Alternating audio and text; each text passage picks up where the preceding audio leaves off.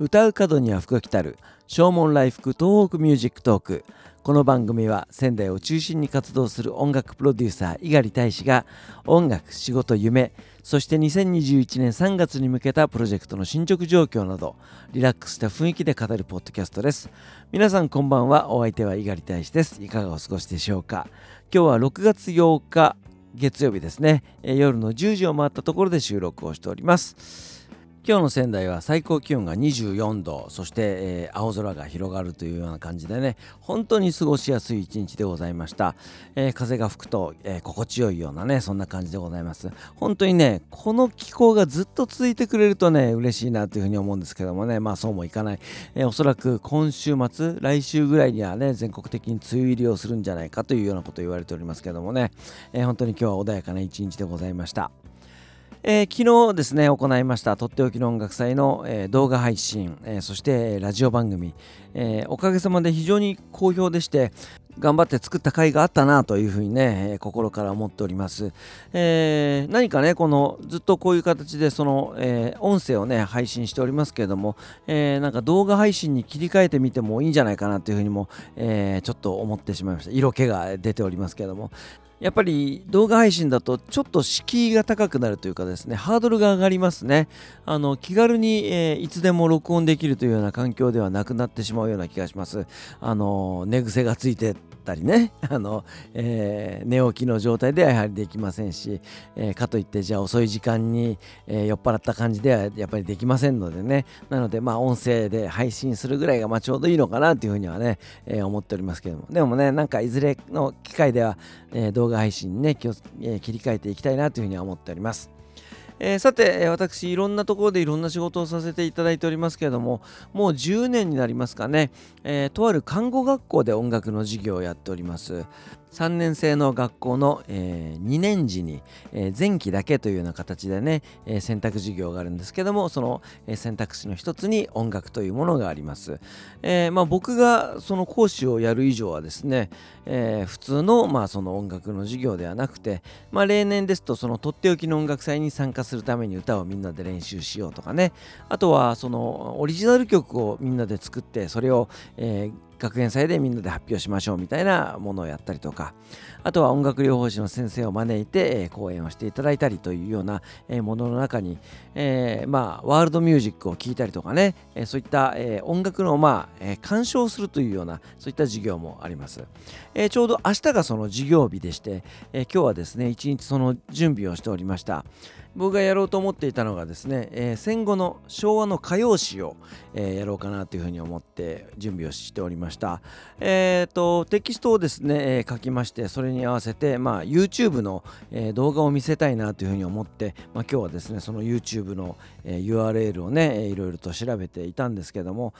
笠木静子さんの東京ブギウギから始まって岡春夫さんの憧れのハワイ航路、え、藤山一郎さんの青い山脈、え、そして並木美智子さんのリンゴの歌、え、そしてエリチーミさんテネシーワルツそして、えー、美空ひばりさんの悲しき口笛というですね、え、この辺りから、え、動画を見せたいなというふうに思っております、え、そして昭和30年代の行動経済成長期ではですね、えー、島倉千代子さんの東京大おっかさんとかペギー葉山さんの南国土佐を後にしてそして伊沢八郎さんのああ上野駅、えー、集団就職してね、えー、故郷を懐かしむようなそんな歌だったりとかあとはその映画から、えー、ヒット曲が生まれたということで「えー、銀座の恋の物語」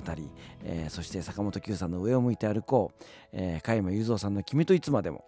そして、えー、クレイジーキャッツの「スーダラ節」などですねそういったものを見せようと思っています。そのクレイジーキャッツのですね動画を見始めちゃったらもうこのスーダラブス以外ももう面白くてしょうがなくてですね改めてその頃のえ、歌謡曲、えー、本当に面白いなというふうにね、えー、思って見ておりました、えそして、え渡辺プロダクションの活躍ということで、えピーナッツのね恋のバカンスとか、えー、キャンディーズそして沢田研二さんの、えー、勝手にしやがれなどねそういったものも紹介することにしております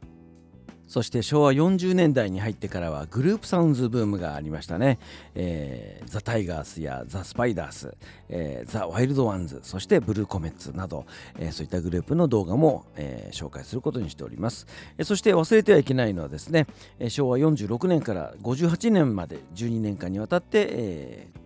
オンエアされてました、えー、スター誕生、えー、この番組から本当にたくさんのね歌手が輩出されましたけどもね、えー、第1号が、えー森雅子さん先生、えー、そして、えー、花の中3トリオということで桜田淳子さんや山口百恵さん、えー、岩崎宏美さんやピンクレディ、えー、石野真子さん柏原柏原芳恵さん、小泉京子さん中森明菜さんなどそういった歌手の、えー、活躍も紹介することにしています、えー、そして、えー、フォークソングブームですね、えー、そのあたりからは、えーあの素晴らしい愛をもう一度とか、あとは赤い鳥の翼をください、えそして、え吉田拓郎さんや井上陽水さん、えなどの歌も紹介することにしています。そして、え、ハッピーエンドね、えー、そして、えー、ニューミュージックやシティポップというところもご紹介することにしています。えー、YMO のライディーンなんかもね、え紹介しようと思っております。そして、えー、ザ・ベスト10のお話もしようかなと思っていまして、えー、五代五のモンキーマジックやさだまさしさんの関白宣言、西城秀樹さんのヤングマン、そして松田聖子さんや、えー、マッチ、トシちゃん、えー、そして、えーチェッカーズのね曲だったりとか美空ひばりさんの曲そしておにゃんこクラブそしてベスト10で忘れてはいけないのが、え、ルビーの指輪ですね寺尾明さん。12週連続1位というような記録を作りました。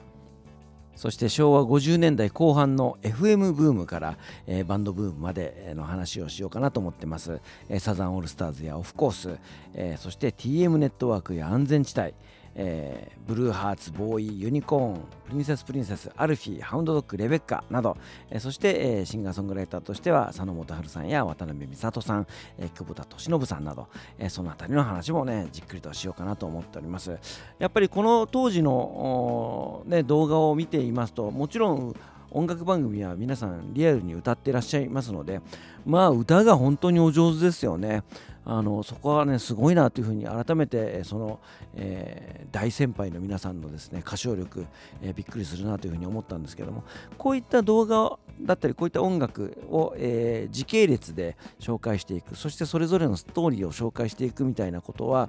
えー、やっぱり若い子たちに見せたいなというふうに思うんですよね。特にその看護学校の子どもたちなんかだとちょうど僕の親世代の人たちを今、えー、看護するような、え感じですので